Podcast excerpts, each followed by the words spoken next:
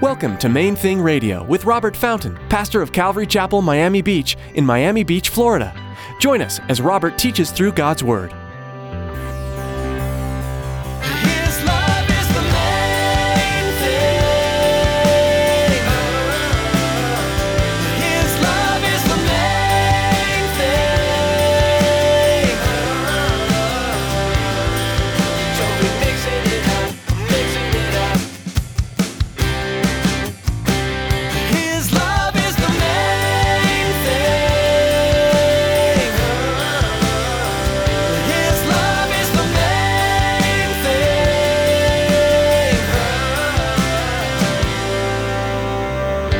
Bible says God so loved the world, not the Christians, there were none. You understand? God so loved the world that he sent his only begotten Son that whosoever should believe in him should not perish, but have everlasting life.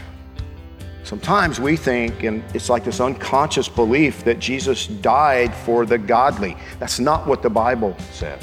The Bible says Jesus died for the ungodly, sinners, because we needed to be rescued. We needed redemption. We needed His mercy, we still do. People often have lofty opinions of themselves, thinking they are better than everyone else. Pastor Robert reminds us today, however, that Jesus came for the sinful and broken, not the perfect. Don't think that you're too far gone to be saved because that's exactly what Jesus' specialty is healing those who are too worn down to continue. Stick around after today's message from Pastor Robert. I have quite a bit of information that I'd like to share with you our web address, podcast subscription information, and our contact information. And here's Pastor Robert in the book of Matthew, chapter 5, with today's edition of Main Thing Radio.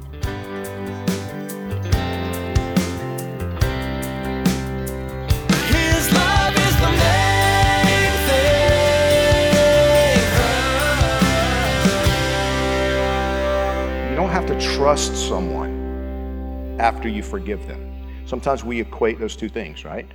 If I forgive them, well, that, that means I have to treat it like it never ever happened, you know, forgive and forget. And no, that's God. God forgives and forgets. Hallelujah. But He's not asking you to trust this person who has done you wrong. If they're not trustworthy, well, then you're a fool to trust them. If they've demonstrated by their behaviors that they're still struggling with those anger issues, you know, God is working in their life, but they're still clearly struggling in that area, well, then you shouldn't trust them.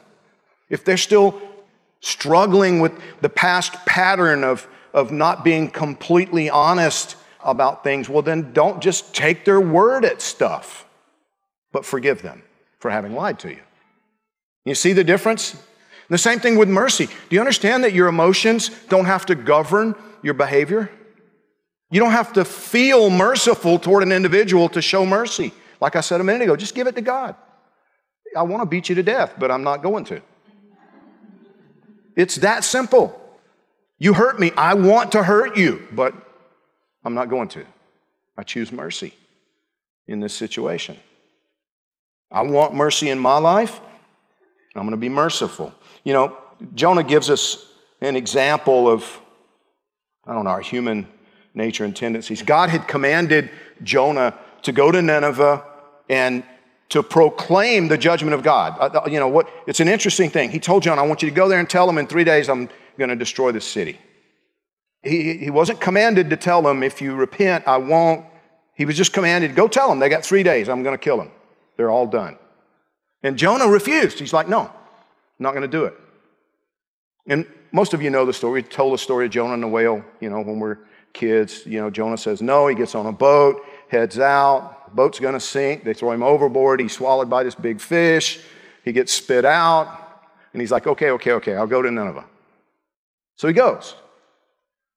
And the whole city repented. The whole city turned to God. And so God spared them. And that made Jonah mad because he wanted them all dead. They were his enemies. He didn't want mercy, he wanted his enemies destroyed. Jonah chapter 4, verse 1 says, It displeased Jonah exceedingly that God had shown mercy, and he became angry. So he prayed to the Lord and said, Oh Lord, was not this what I said when I was still in my country? Therefore I fled previously to Tarshish, for I know that you are a gracious and merciful God, slow to anger and abundant in loving kindness, one who relents from doing harm.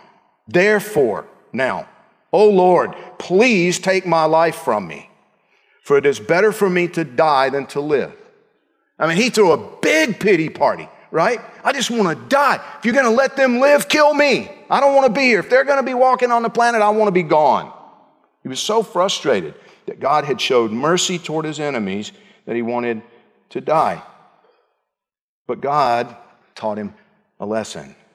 Verse 5 of Jonah chapter 4. So Jonah went out of the city and sat on the east side of the city. There he made himself a shelter and sat under it in the shade till he might see what would become of the city. He was still holding out hope that maybe God was going to kill him after all. And the Lord God prepared a plant and made it come up over Jonah that it might be shade for his head to deliver him from his misery. So God is still showing Jonah mercy. So Jonah was very grateful for the plant, but as morning dawned the next day, God prepared a worm, and it so damaged the plant that it withered. And it happened when the sun arose that God prepared a vehement east wind, and the sun beat down on Jonah's head so that he grew faint. Then he wished death for himself and said, It's better for me to die than to live.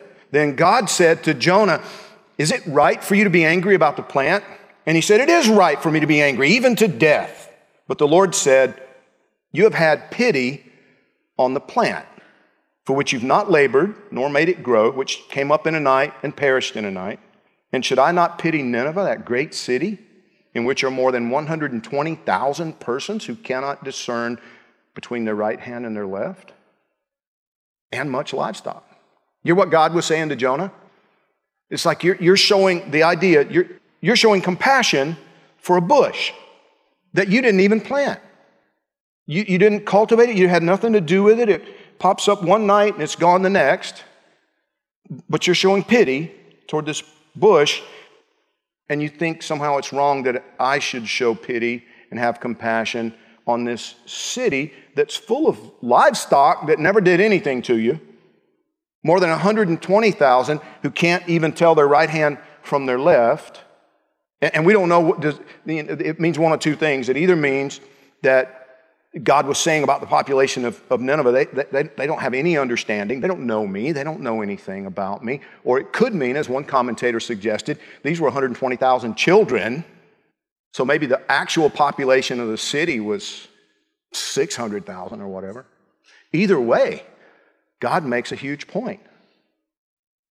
Some of you are more compassionate towards your poodle than you are toward brothers and sisters in Christ. Some of you show more love and more pity toward your pets, toward the pets of other people, toward stray cats, than you do toward people. And God says that's absurd, so don't get mad at me. God says that's ridiculous. In Luke 12, verse 6, Jesus said, Are not five sparrows sold for two copper coins? And not one of them is forgotten before God. But the very hairs of your head are numbered. Do not fear, therefore. You are of more value than many sparrows. Now, I think it's safe to read into that that God would say, You are of more value than many poodles. Right? You guys follow my rationale here? You follow my logic? God values the person you hate much more than many pets. I remember hearing one time, I wish I could remember exactly what was taking place, but it was a situation where there was an individual who had been rightly, you know, they, they, they really had been hurt. They had been harmed by an evil person. And they were holding on to that. They, you know, it's like, no, I won't forgive that. No, I can't forgive. And the person that was talking to him said this Do you hate Jesus that much? And they were like, Of course not. Well, the Bible says he, even what that person did to you, he, he bought it. He paid for it on the cross. It's his now. The Bible says God so loved the world, not the Christians, there were none. You understand? God so loved the world that he sent his only begotten Son that whosoever should believe in him should not perish, but have everlasting life. Sometimes we think, and it's like this unconscious belief that Jesus died for the godly. That's not what the Bible says. Bible says Jesus died for the ungodly, sinners, because we needed to be rescued. We needed redemption. We needed his mercy, and we still do. You don't have the right to withhold mercy from those for whom Jesus was crucified. Oh, how happy are those who show mercy. They shall obtain mercy. And we all need his mercy.